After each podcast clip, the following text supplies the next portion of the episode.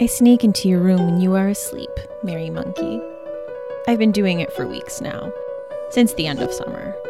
You're so pretty when you're asleep. Last night, I pinched your nose shut until you opened your little mouth. Paul Tremblay, A Head Full of Ghosts.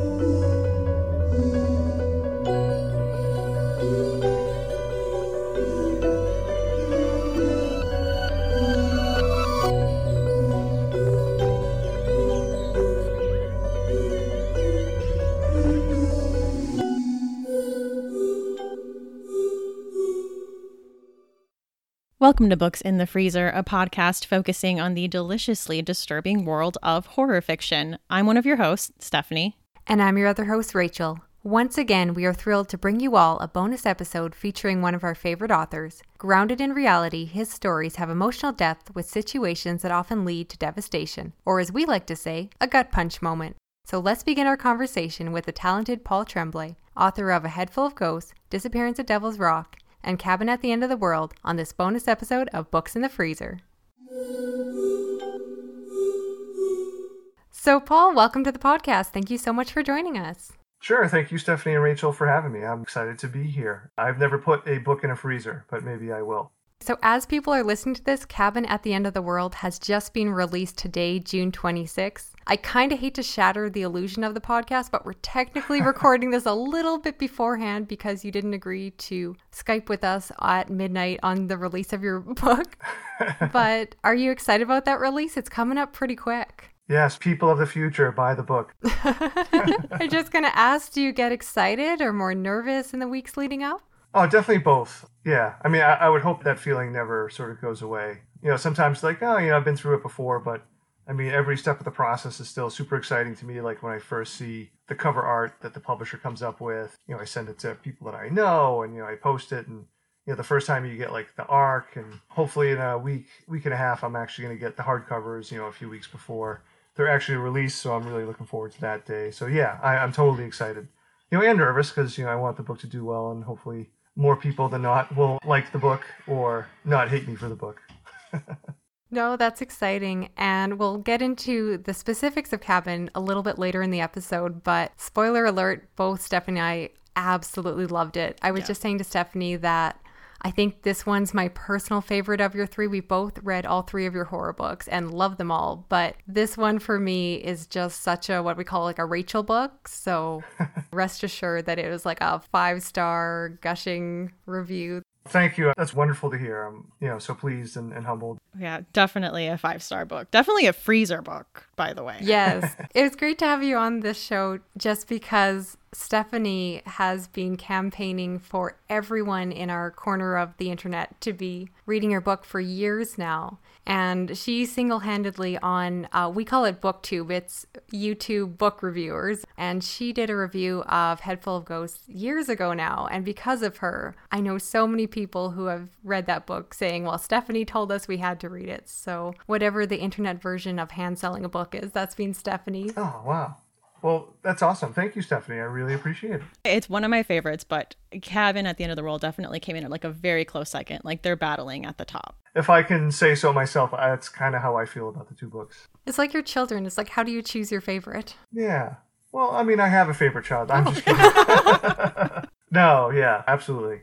So we'll start off with a couple just more general questions and then we'll have kind of book specific questions going in. So we got to get the usual ones out of the way. So what is your relationship with horror growing up? Did you consume a lot of horror as a child or a teen? Yeah, I definitely did, although I wasn't really much of a reader when I was a child and a teen. I grew up in the 80s and where I grew up in Beverly, like I feel like cable TV came to our neighborhood fairly early compared to a lot of other places in the country for whatever reason. So I don't know. I was just watching HBO, and when they first came on, they only had like maybe 10 movies, so I felt like they would be showing all the same movies all the time. So for me, my first horror exposure was all movies. And even like locally, just in and around Boston, there was a Saturday afternoon program before cable. I'm aging myself here, but it was called Creature Double Feature. And it was on Saturday afternoons, and they would show two horror movies. And the first movie was usually a Godzilla movie or a kaiju and the second movie was usually like a Hammer horror film or something that was actually really scary. So I had a love and terrified relationship with horror as a kid. You know, I'd love to watch the Godzilla movies, especially, but you know, I was also a big time scaredy cat, afraid of the dark, afraid of my basement. Really? Yeah, I would send my brother. We shared a bedroom, and he was five years younger than me, but he was like my built-in canary in the coal mine. so I would send him upstairs first, and if nothing happened to him, then I knew it was okay for me to go upstairs. Oh, what a nice big brother. yeah, I know, right? really protecting the little one there. and it's so strange that my brother became like this rabid horror fan as well. So for me, my love of horror definitely came early, and it was mainly you know through movies. And it wasn't until my early twenties that I actually fell in love with reading. And I fell in love with reading because of Stephen King, of course. My girlfriend at the time, who's now my wife, you know, gave me the stand for my 22nd birthday, and I just inhaled it. From there, I just started reading all the King I could find, and you know, went to Peter Straub or Shirley Jackson, and just you know, fell in love with reading.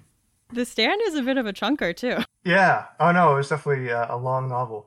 I still remember the first time reading it. It's funny, you know, what you remember from certain books. I mean, I'm sure all of us at this point have read, you know, over a thousand, maybe two thousand books, but you know, there's certain ones that, for whatever reason, you remember where you were or what you were doing, mm-hmm. or even like who you were when you were reading them. You know, obviously, The Stand being one of you know the first books that I read by choice. You know, when I was in high school, I, I was a good student. I would read everything the teachers assigned, but really the stand was the first thing that turned me into a reader for pleasure.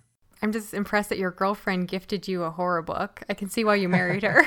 she sounds like a winner. Yeah, I was a math major in college and she was an English major. And I used to make fun of her and all English majors because I was like, oh, you guys just make stuff up as you go. Like, there's no right or wrong answers. And, you know, because I was math, I was like, you know, we actually have answers and do things in math. She had grown up reading Stephen King. And so now, all these years later, sort of our jobs have like flipped a little bit. I mean, even though I still teach high school math, yeah, I'm obviously writing. And she was an English major, but now she's a marketing director for a chain of restaurants in New England. So she actually has to deal with like real numbers. Yeah, so it's kind of funny. The whole like how you English majors make it all up. Now that's what I do. That is really funny, especially because I know that it's not accurate, but like that left brain, right brain dichotomy that like, you know, some people are more like logic driven and you, you know, were a math major, but now, you know, you have a writing career and that seems a lot more right brain, more dealing with creative. Oh, absolutely. I have found some other people sort of like me and insofar as that they studied math or engineering before they started writing. So there's a few of us out there. And you do play with ambiguity quite a bit in your stories. I've always wanted to know how often fans ask you for a definitive answer on something that you kept vague in a book. I definitely get asked a lot about a head full of ghosts. It seems like I've had a lot of people like you know, either just send me a, a Twitter message or a Facebook message, you know, saying, Hey, this is what happened, right? and then like, Yeah, I will never tell. You know, it's a little bit tricky and uh, maybe even risky to do it at a novel length because you're asking a lot from the reader to read, you know, 300 pages and then not necessarily give them an answer at the end. So I knew when you do that, you know, you risk, you know, pissing people off. so you have to make sure that the ambiguity part of it isn't just like a gimmick or a trick, that it's there, you know, to serve the purpose of the book. It has to be part of the atmosphere. It has to feel natural. It has to feel right to the story. So hopefully that's what it does for people who read the book. Well, we promise that we won't beg you for all the vague details in your books, although we're kind of tempted to because we do have you captive for a little bit. Yeah. But I guess why do you like writing ambiguous stories? Are those the kind of stories that you like to read? I definitely do enjoy reading them. I mean, although not everything I'm reading is ambiguous, and it's funny, my editor has taken to jokingly calling me Mr. Ambiguous Horror. I love that. Which makes me a little anxious because I know I can't do that forever. You know, when we talk about Cabin later, yeah, kind of like how my three recent books sort of fit together, like thematically. But I also know at the same time, not every novel I can write or will write can do the ambiguous things. I, I kind of feel like people would think it's like I'm becoming like a one trick pony kind of thing. But anyway, I think I tend to gravitate toward it in the novel form, especially because my daily life, I'm very sort of rational, and 99% of the time, I don't believe in the supernatural. So, like, if I'm going to commit to this big giant story, there's always sort of that yammering math teacher, rational guy in my head, like, ah, you know, this was supernatural. It, it really wouldn't happen. So a lot of the time, I'm just like arguing with that part of my brain, trying to make it so the rational side has an argument within the novel, if that makes sense. And also, so I mentioned the 99% of the time I'm I don't believe in the supernatural, but there's a 1% of the time, and it's usually if I'm home alone at night and there's weird noises in the house, or I've had a terrible dream and I wake up and I'm totally freaked out. During those times, I believe so I think kind of how I approach it is I feel like if I were to experience like a supernatural event or something supernatural, I think I would have a hard time, or anybody would have a hard time recognizing was the supernatural not. I guess I'm trying to say that I'm I think I try to approach the supernatural in like a naturalistic or realistic way, even though, you know, it may or may not exist. That's what really interests me. And it has for these three books anyway.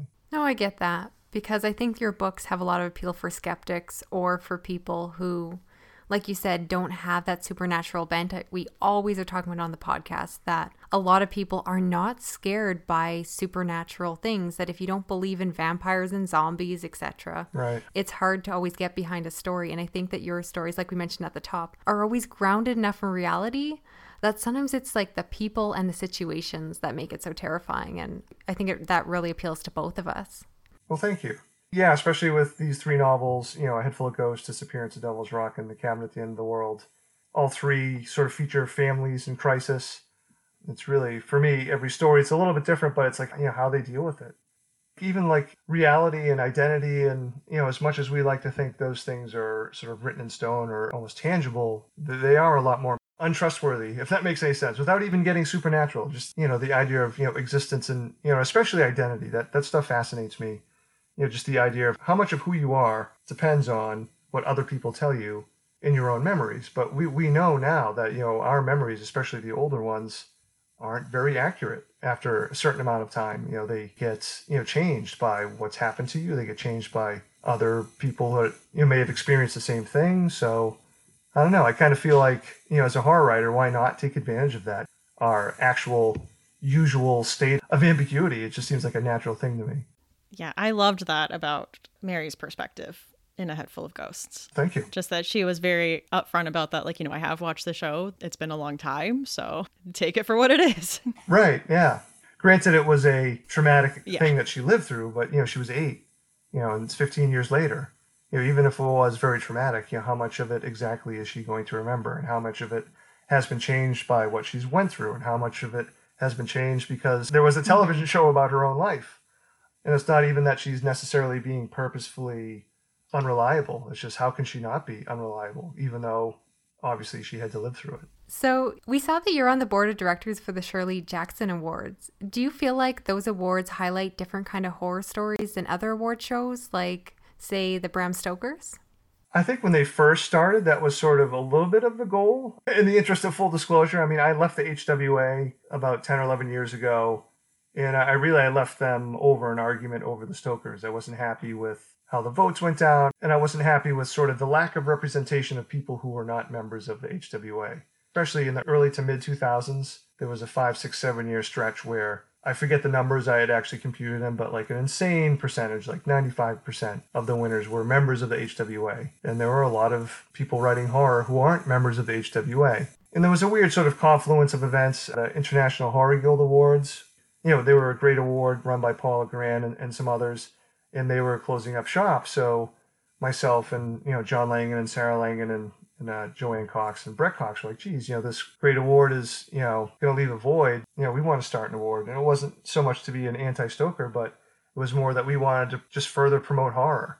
You know, my personal agenda was horror as a genre has a really large umbrella, and there's a lot of things that I consider horror that just don't say horror on the spine and I think horror has been healthy for a while. It's just, you know, maybe the big New York City publishers aren't calling this book a horror novel. Doesn't mean it's not a horror novel. So yeah, we got into it just by wanting to, you know, promote more works of horror. And I, I do think the Stoker Awards in recent years have made great strides in helping to make sure that non-members do get nominated and actually win. And I mean, proof is in the pudding. I think the last two novel winners, just for one category, for example, you know, aren't members. So yeah, I'm certainly happy to see that happening with the Stokers. The nominees for 2017 have been announced. And so, since you're not a judge, are we allowed to ask who you're rooting for? I guess I won't say too much. I mean, but people who are like my close friends, like Stephen Graham Jones, you know, I would love to see him win. But, you know, there's so many great collections. You know, that whole category is amazing. I think I've read all those books.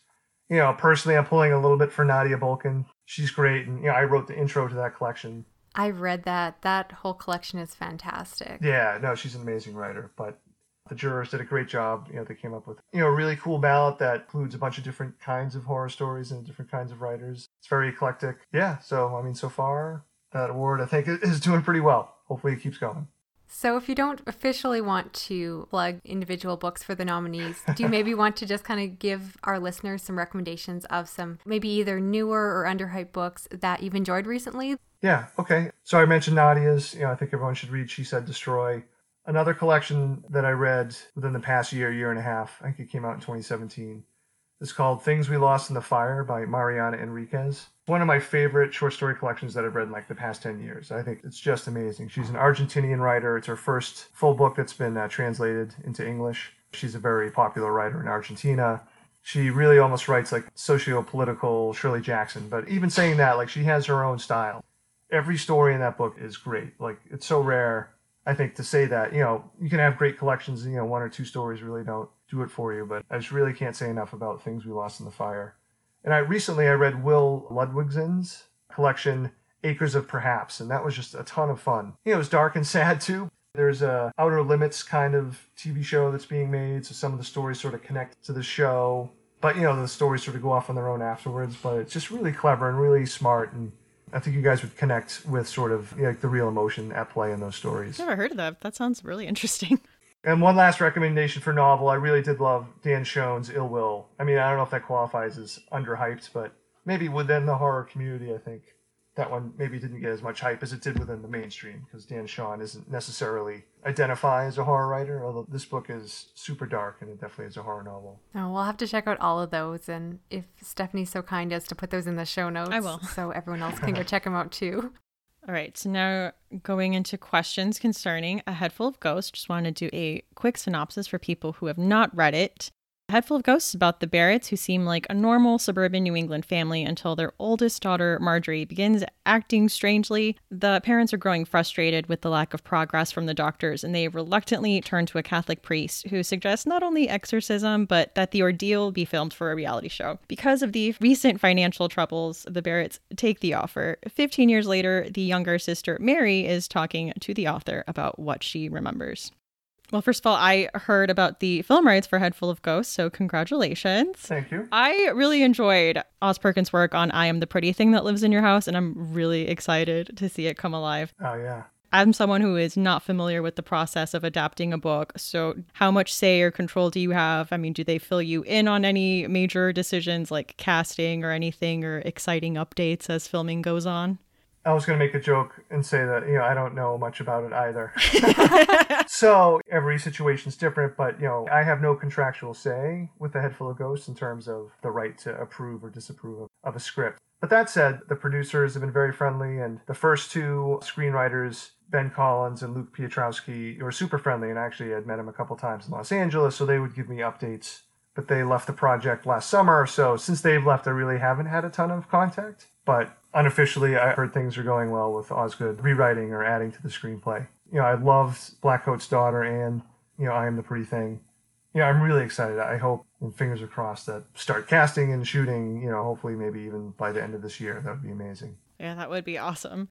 So, also a big part of A Head Full of Ghosts is the filming of the reality TV series, The Possession. How much research did you do into reality TV while writing the book? Did you reach out to producers or cameramen about how something like that would be filmed? Or did you like binge watch Real Housewives? Anything like that? well, I will have to admit that I watched my fair share of reality TV. Yeah. I went through a phase where I watched the show Survivor every year for a while you know, even in Head Full of Ghosts, I mentioned shows like Finding Bigfoot, which clearly I'd watched with my daughter. So, yeah, at the time, you know, reality TV was a little bit in my my brain. But I did talk to a friend that graduated college with me. His name is Ken Cornwell, and he has done some work on some reality TV shows, usually like you know the home improvement kind of stuff. It wasn't like a you know where I sat down with him for an hour. I sent him some pointed questions that I really knew I wanted to have answered over email. You know, and he answered them, and you know, it was definitely very helpful. Well, that's really cool that you had that in. And yeah, I mean, Survivor was a big part of my family too. It was a, a big tradition for a couple years. And readers that have read A Head Full of Ghosts will probably notice the couple nods to Shirley Jackson's We Have Always Lived in the Castle, like the way Merry's name is spelled. How much inspiration was Shirley Jackson in your writing in general or in your life? Absolutely huge for this book. I mean, We Have Always Lived in a Castle. I don't know, a book I've read and reread a bunch of times you know, Shirley's work, and it's something I don't think I have really done in my work. I don't think I can, which is fine, but I always marvel at how she brings in sort of this wicked satirical sense of humor into her work while still making it really creepy as hell. and really emotional as hell too. Yeah, so I don't know. I mean, that book "We've Always Lived in the Castle" is just such a such a magic spell. So, you know, I knew I had the two sisters, and I knew what the beginning was, and I knew I wanted the end to sort of really reflect or pay homage to that book in particular. Well, I loved it. I also love We Have Always Lived in the Castle. And I did notice, I call them horror Easter eggs, like one of the characters being named after, you said, your friend, Stephen Graham Jones. And I noticed, I don't know if this was on purpose, Navidson, was that from House of Leaves? Oh, definitely, yeah. Okay. Well, I mean, part of the fun of the book was once I realized that I wasn't going to like shy away from The Exorcist. I mean, you know, how do you tell a possession story without sort of that elephant in the room, that vomit, oh, yeah. vomiting elephant in the room? So, so once it's like, well, you know, I'm going to have this blogger and she's going to comment on what's going on in the book. That really opened up idea of okay, I'm going to really roll around in as many of the tropes as I could, and in doing so, I tried to raise the ambiguity of what's real and what's not real you know, is is something supernatural happening, or is, is it all like this sort of con, or is she, you know, uh, just mentally ill? So for me, as the horror fan, as the, the horror geek, that was the fun part, just to get to roll around in all my you know influences and all my favorites, and even talk about like some of the things that I don't like about a lot of the horror novels and movies that have come before. Other Easter eggs. I think Navidson, I'd started off as Dr. Strantzas after Simon Strantzas, Canadian horror author, but I changed it to Navidson because you know I definitely wanted a nod to uh, House of Leaves. But I left the doctor physically described as what Simon looks like. And the parents, Sarah and John, I originally was going to have the parents be Langan, but I thought that would be too on the nose for people to name them after John and Sarah Langan. The, the two parents still have John and Sarah's name. And the Barrett name comes from a Richard Matheson novel, Hell House. Yeah, as a reader, that was definitely fun to like uh, try to figure out stuff like that and say like, "Hey, is that a nod to this?" Yeah. I also loved the blog post entries. I kind of liked the idea that like we as the audience also know kind of the ins and outs of possession stories and it was really good to get that skeptical perspective in there. And it was also great because I've noticed a big trend in the whole, you know, episode recap. I'm watching a show as an adult that I liked when I was younger and I'm bringing my older eyes into this and, you know, reassessing, which seems to be a premise for, you know, a lot of successful podcasts and article series. And where do you think nostalgia has become such a big part of our culture recently? Geez, I think part of it is so many of the people who are now creating the books and the, the movies, you know, that we read and watch are people who grew up in the 80s. And I don't know, to me, the 80s were really were, if not the birth of sort of media as to what media has become. It was certainly at the beginning of it, you know, before it ex- just exploded. Obviously, one of you know the other big explosions with social media and the internet in general you know, and even when I look back into the 80s, you know, I remember watching, I already mentioned it, watching cable TV and watching all these movies. And I think that's a much different experience than people who, who were writing in the 80s. All, you know, they weren't necessarily thinking about movies, but probably the books they read. So I don't know, it just feels like so many of us are just this repository of media. It's hard not to use it some way.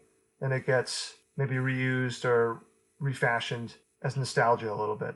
I have a love hate relationship with nostalgia. It's obviously fun. You know, I really had a fun time watching Stranger Things, for example. But at the same time, it's certainly natural to look back. But, you know, as, as a writer, you can get too dangerous to always be looking back. You want to be looking forward. You know, so a head full of ghosts, I allowed myself to look back. But also, I think even though I was looking back, I kind of felt like more I was looking at the present. But yeah, nostalgia, it's crazy now. So my question about Head Full of Ghosts also technically applies to Cabin at the End of the World, but Uh-huh. both Stephanie and I have gone on the record saying multiple times that we hate child narrators. so I think it's really funny that we both love your books, which are often told partially from the perspective of children. We'll get to it a bit more later, but I, and I think Stephanie did too, I loved Wen in Cabin. But my question is basically how do you manage to write child narrators without making them super annoying? Is that something you consciously think about? I definitely try not to make them sound like twee. I'll never forget when I was in a, a fairly early short story of mine called "It's Against the Law to Feed the Ducks," and it took me a while to write it. When I first started writing it, it was going to be from the point of view of a five-year-old kid. When I first started writing it, I tried to restrain myself to what would his thoughts be, you know, and only have that. It's like, oh man, you can't write from his point of view, sort of solely. It, it would make it unreadable. Like you don't want to go in and read, you know, eight thousand words of what a five-year-old is thinking. So that sort of lesson sort of stuck with me. So with the head full of ghosts, yeah, Merry's eight years old, but it's really Merry as the 23 year old remembering herself as the eight year old. So while you, you had Merry's eight year old dialogue, you didn't have her eight year old thoughts, if that makes sense. But even if you did have her eight year old thoughts, they were still being told to you by the older Merry. So maybe that was part of the not being annoying part of it. I think so. Yeah, I mean, I'm not 100% sure. I'm, I'm very gratified to hear that they're not annoying. I don't know. Maybe it's just a function of, you know, taking them more seriously. Obviously, I know they're kids and I know there's sort of limits to what they know and can do. While I'm writing them, I'm thinking about them as people, as, you know, what I would be thinking when I was at that age. That said, I got some comments from people on Disappearance at Devil's Rock about Tommy and his two friends being really annoying. And I was actually glad. It's like, well, seventh and eighth grade boys are really annoying. Yeah, have you talked to a teenage boy? Yeah, right. Yeah. I actually did think that while I was reading, and I'm like, I can't say it's not realistic. right. Well, that ties in really nicely because we wanted to segue over to some Okay. questions about Disappearance of Devil's Rock. And for someone All who right. hasn't read it yet, it's about a mother whose 14 year old son has gone missing after he was last seen hanging out in the woods with his friends. The story is told from the perspective of the mother and also her daughter, who are dealing with the devastation of what happens to a family when a child goes missing. So I really enjoyed Disappearance at Devil's Rock, and that might be because I'm a parent, and as a parent, something happening to your kids is your biggest fear. Yeah. And you mentioned that Tommy wasn't based off of your son, Right. but after a neighbor friend. So did the separation help the writing process for you? Yeah, I, I definitely felt like I had to, especially coming off a head full of ghosts where I had taken a lot of my daughter and put her into Merry. You know, and some of my son too, but my daughter was Merry's age when I was writing it. So a lot of the quirky stuff that Merry did just came sort of essentially right out of my household. Know, so there was no way I was going to take my son, who was around the age of Tommy at the time, you know, and have him disappear. And then, you know, spoiler warnings, you find out bad stuff happens. Yeah, I had to detach from that. If anything, I feel like I made Tommy a little bit more like I was when I was his age. But if nothing else, physically, I had to make him look like somebody else. You know, so when I'm seeing this character in my head, I was seeing somebody else that wasn't related to anyone that I loved. Yeah, it would be really tough. Yeah. And my next question is a lot of horror novels shy away from using technology in stories because oftentimes problems can be easily solved with a smartphone. But Disappearance at Devil's Rock, you know, has technology. There's smartphones, there's Snapchat. What are the pros of including modern technology in horror versus, you know, get taking that away from them? Right. I'm glad you asked that. I'll try not to go off on a big rant. Rant away. It's fine. I feel like I'm trying to write stories for people who are reading now.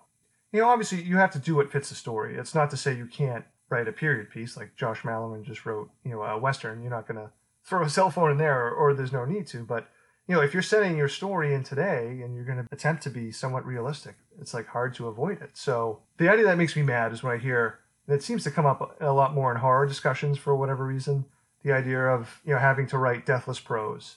Like oh yeah you can't include like twitter or or snapchat or this other stuff. Otherwise people won't be able to read your book in 10 20 30 years. And yeah it just sounds so asinine to me and so presumptuous to think first that a anyone's going to read your story now. Never mind 10 20 30 years from now. It's hard enough to write a story that people are going to read and connect with now. And even like the idea of deathless prose itself makes no sense to me. Where's the cutoff line? Are you going to cut it off at telephones are you going to cut it off at, you know, horseless carriage? I mean, what's the universal definition of deathless prose? All that said, if you're going to add the stuff, though, it has to serve the story. It just can't be there as like decorations. So, you know, Disappearance at Devil's Rock, Snapchat becomes like an important part of the story. It, it actually muddies the investigations. You know, the tweets that people are getting actually makes it seem like there's this weird shadowy figure, or more likely that that's happening as opposed to making things more clear. And that was sort of the point of using, you know, the technology that the idea is like, no, even though we have all this surveillance and instant connection, it isn't making life easier. It isn't making things clearer. Yeah, so I definitely don't shy away from using it. And I think if you do a good enough job as a writer and universe willing, we're still around in 30 years for people to read books. I think if you do a good enough job making it a part of the story, people will not have a hard time reading it. I definitely agree. Well, thanks.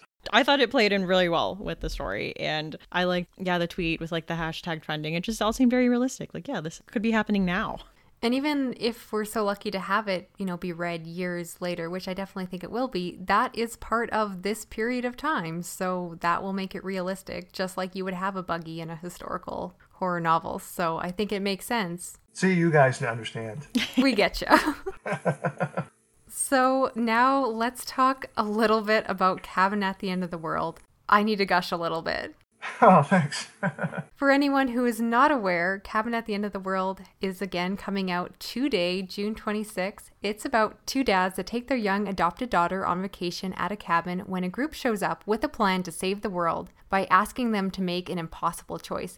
I really lean towards not saying too much when it comes to describing this book because I went in fairly blind and I thought it was such a good experience you don't want to give away too much. I know. Would you feel the same way, Stephanie? Yeah, like you can't. That's all we can say. Synopsis way. Yes. I agree. so, yeah, Stephanie, if you want to go first, I love the word you used to describe this novel. So when I read this, it was a very like stressful experience. Like I was reading in bed, but I had to put my Kindle down and like take a lap around my room a little bit because I kind of felt like I was trapped in a hot cabin with these characters. So I'm hoping that's the reaction you wanted from your readers. yeah, no, I, I've been getting the stress thing, which is really cool. You know, because when you're writing, you have no idea. I feel like I'm a terrible judge at what's scary or what's intense. I feel like I know what's disturbing, but no, so it's very gratifying to hear that it is affecting people so far in that way. Yeah, Stephanie used the word claustrophobic, and I think it describes the book perfectly. You're just in this very tight situation where there isn't a lot of room to breathe. And that's where I came in that reading this book, I literally found myself holding my breath. Like I was sitting at my lunch reading it and I suddenly had to take this like gasping breath. It was so embarrassing because I was just like holding my breath for the characters. There's something about a book that makes me just really scared what's going to happen to characters, which mm-hmm. I think is something that tends to happen when I get really invested. Like I just care about them because I think you did a really good job with some character development which leads into the fact that you did some fantastic diverse representation in this book. You, of course, as I mentioned, are featuring a gay married couple who are raising their adopted Chinese daughter. It would have been so easy to write quote unquote traditional male female couple raising their own biological child. So, why did you make those choices with your characters? When I first had the idea of, you know, a family at the cabin and the four strangers and, you know, that number without giving too much away, you know, instantly meant something to me. Mm-hmm. So when I had the idea for this book, geez, when was it? It was May 2016, I think. I don't know, and it was in the middle of the election cycle, and I feel like we sort of continued to be in this socio-political mess. You know, besides being a horror novel or a suspense novel, I, I really, without trying to get too didactic, I wanted the book to serve as an allegory for sort of what we're going in the, in the West, especially socio-politically. So I mean, in that sense, it made sense for me to have you know the characters be who who they are, and it really also became a big part of the plot. Like without again without giving too much yeah. away, I think it those people being who they are could be a reason why if you didn't want to have a supernatural explanation. Mm-hmm. Not a spoiler. I do the ambiguity thing, and you know the dads being who they are serve as a reason why the four strangers are there potentially and it also makes it harder to believe that the people who are there are good for any other reason besides you know evil or something like that yeah i mean that's sort of a little bit of i guess the decision process that went into you know having those as the characters well, I love that you made those choices. I have a best friend who is gay himself and has been looking to get into horror because he's been listening to the podcast. And he's always looking for representation himself. He mm-hmm. just prefers to, you know, read stories about people that relate to him. So sure. I'm really excited after reading this. I'm like, this is perfect. So this is going to be his first horror novel. I don't know if he knows that yet, but okay. this is the book I'm going to be putting in his hand in a couple weeks. So I'm excited for that. And then even for myself as someone who is looking at different options for having children it's something that hit personally home to me. So i love the fact that you're going to really reach different audiences that don't always get books written about them. You just don't even see adoption storylines. So i just want to say thank you for that. Well sure. Thanks. Through the writing process i think i was most terrified of writing the adoption experience because I don't not that i have experience you know being a married you know gay man either. You know, I certainly wouldn't say that I, I totally understand that experience because I don't. I can intellectualize being a straight, you know, cisgendered, you know, male, white male. You know, I can't fully understand what someone who isn't white, cisgendered male goes through. You know, I can empathize and do the best I can there. But to me, that's sort of the magic of writing is, you know, if you approach, you know, all your characters with empathy and leave enough space for the reader to bring, you know, her his own experience, you know, that can make the characters come to life you know, all that sort of awkwardly said, I definitely was nervous about writing about Wen's experience. So that was sort of a tricky balance to make the readers, you know, sympathize, identify with the characters, and even not sympathize, but empathize with some of the invaders too. All the while, you know, all these terrible things happening around them. So, I guess talking about all three of your horror novels together, I've heard your books described as thrillers or suspense and saying, oh, well, this isn't horror or this is horror. Do you have a preference when it comes to labels? Do you consider some of your books to be horror and others to be suspense? Or do you flat across the board give them one label? I guess, how do you feel about all that? I'm of mixed minds on all of it. And honestly, it depends like when you ask me how hot it is outside, how hungry I am. Generally, I try not to worry about what people call them. I mean, I'm happy for people to call them horror novels, you know, with as much baggage as that term comes with it. I've sort of come to grips with that. Yeah, and if the publisher has to call it suspense or something else to sell, I mean, whatever. I just really want people to read the book. You know, I'm happy to be called a horror writer. I'm also just happy to be called a writer as well. I certainly consider A Head Full of Ghosts a horror story, and Cabin at the End of the World definitely as well. You know, I can see Disappearance of Devil's Rock as a little bit of more of a quieter thing with some real horrific scenes, but you know, if someone doesn't want to say that whole book is a horror novel, I, I can totally get that. I also noticed the other thing is that all three of your books have really long titles. Is that something you like? I didn't really notice it until we were preparing for this episode and I had to actually practice saying them all out loud one after another. That's funny. Well, I will tell you that the working title for The Cabin at the End of the World was The Four. So the whole time I wrote the book, it was The Four, and my publisher wanted me to change the title. And I had a little bit of a hard time with it. I really do like The Cabin at the End of the World, so I feel lucky that I had a sort of a backup title that I really liked. So I almost had a short title for a book. So close. yeah. You know, A Head Full of Ghosts is named after a Bad Religion song, My Head is Full of Ghosts. And I'll admit, there's part of me that doesn't like Disappearance of Devil's Rock as a title. I really struggled with the title on that one. My advice to any writers out there, and the advice I'm going to try to live by, is never write a book without a title first. I wrote Disappearance of Devil's Rock without a title so I just called it like Borderland or something, which I knew it wasn't going to be the title. And we had so many back and forths on titles. And I mean, I'm okay with Disappearance of Devil's Rock, but I don't know. It sounds a little bit like Hardy Boys fan fiction, which isn't the worst thing in the world, I guess. But that would be awesome. I'd be down yeah. for that. Does the same person do all your cover art? No, I don't think it's the same person. They have like an art department. And actually, I had some input on the cabin cover. Like the first couple they sent me, I wasn't crazy about. Because I, you know, obviously I really loved A Head Full of Ghosts and you know, I liked uh, Devil's Rock as well. My only suggestion for the cab was like, why don't we take something and turn it on its side? Like that could be my shtick. you know, the cover on its side kind of thing. You know, because obviously Head Full of Ghosts is a hallway on its side, and even Disappearance of Devil's Rock, the tree branches are kind of going across. So you know, I have a little bit of a theme. It is funny though. I just like a month ago, some people online were like, oh, that's what the cover of A Head Full of Ghosts was. I was like, really? That was me. that was you?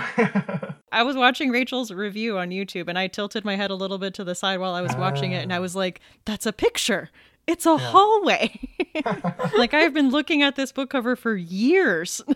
what did you think it was? I need to know. I just like it must be like nonsense. I thought it was like a bunker, and I was like, that doesn't really make a lot of mm. sense. but I was like, whatever. It probably was something I didn't get. yeah, I remember that day when you're like, it's sideways. Look at it sideways. I was like, whoa. so you know those really slow readers who take a while to like pick up the nuances. Yeah, you're talking to those ones today. I'm sorry. Or even like when I showed the cover to like kids in my class one day, they were like, yeah, what is it? I don't see it. then I turned it. They're like, oh. Do your students think you're super cool? No, I'm their math teacher. It's awful. Maybe some do. No, like I've said this joke a lot of times, but it's worth one more time. I have in like low moments, like said in front of like a classroom of snotty ninth graders. Like, no, you don't understand. People outside of the school think I'm cool. You know, they, they listen to me. They're like, no. Yeah, it's a good humbling experience. One I'm glad to have the summer break of coming up shortly. I can imagine. We did have one Patreon supporter question, which was oh, cool. about your pets, which I know we see your dog quite a bit on your social media. So, yeah. do you have any other pets, or tell us a little bit about your pets? yeah, so Holly, we've had her for two years now. She's a rescue, age unknown. Their best guess when we got her was like five to seven years, and you know, she's a lot of fun. I never thought I would like having a little dog because she's only like 15 pounds. But I've enjoyed taking her for a walk and not being taken for a drag. Yeah. My previous pra- rascal was a great dog, but he was bigger, like 45 pounds, and even till like his sick dying days, like taking him for a walk, he would just be like pulling on the leash. Yeah, so Holly's a lot of fun. So yeah, we just have Holly. Although we do have a goldfish that will not die. I'm not actively rooting for it to die. I'm just saying it will not die. My father bought it for my you know daughter one birthday, and this thing is going to be like seven or eight years old now. It's ridiculous. Oh, ridiculous. wow. And it's not a nice goldfish. Like we've tried putting other fish in it, and it kills them. we've put like snails in there too, and it's you know like it goes at the snails too. I mean, it has no teeth, but just like knocks them and pecks them, and it would prevent the other fish from getting food. So Laird Barron once told me he was going to write a story, but actually he did. He did write a story with like a creepy goldfish that I think that was based on mine. I was just going to say that is the perfect suggestion for what your next story Yeah. should be about. Oh, and I did have a question. You have a short story collection coming out, and I heard that the character Merry makes a reappearance. Yes. So it's going to be called Growing Things and Other Stories. The first story is going to be the Growing Things short story that, you know, is used in A Head Full of Ghosts, or Marjorie tells Merry about, you know, the growing plants. Ah. Um, and it becomes like, you know, this theme throughout the novel. That short story actually existed prior to A Head Full of Ghosts. It was published in like 2010. And it featured two sisters and, you know, family. They weren't named Marjorie and Merry in the story. I do that sometimes. I'll take stuff I've done in short stories and end up like sneaking them back into my novel. It's almost like I pre-worked it out a little bit. So anyway, that'll be the first story in the collection, and the two sisters are named Marjorie and Merry. And then the last story in the collection is something brand new, and it features Merry. She's at a you know a big convention. It's after you know the the biography of her life has come out, and she's confronted by a really rabid fan, and she decides to tell the fan like a Marjorie Merry style story. So that's really sort of the bulk of the story is Merry telling this Merry Marjorie style story. That's exciting. Yeah, thanks. The other sort of original piece is a novella. It's really kind of strange. It's called Notes from the Dog Walkers, and the story is told via notes left by dog walkers. But the story ends up having connections to both A Head Full of Ghosts and Disappearance of Devil's Rock. I'm very excited. Well, thanks. Me too. We love short stories. I also like really love stories told in like emails or notes. oh, yeah, I love different sort of presentations like that. Yeah. Absolutely. Yeah. So, do we have time for a quick lightning round? Sure. Yeah. Algebra or geometry. Geometry, hands down. Dracula or Frankenstein? Frankenstein. I said that like almost like, oh, yeah, Frankenstein. But yeah, Frankenstein, I guess. Yeah, I'm not hearing a lot of enthusiasm there. Well, I think it's less about my like. I, I don't really love Dracula, although Dracula stuff used to scare the crap out of me as a kid, like seeing Christopher Lee in those kind of movies. But the Frankenstein, you know, novel and, and the James Whale movie are you know some of my favorite things. So Frankenstein, Marvel or DC. Marvel, the movies are so much better, and Spider Man was my first love as a kid. So Steak or lobster? steak, I don't like lobster. What? You're in New England. Yeah. I know. I like most other seafood, but yeah, no, no lobsters. No giant ocean spiders. that's what they are. Actually, that's, that's a crab, I guess. So I don't know what, what a lobster is. It's a, like a scorpion. yeah. the Thing or The Shining. I have so much love for both, but I'll have to go with the thing. 'cause I think the thing is my all-time favorite.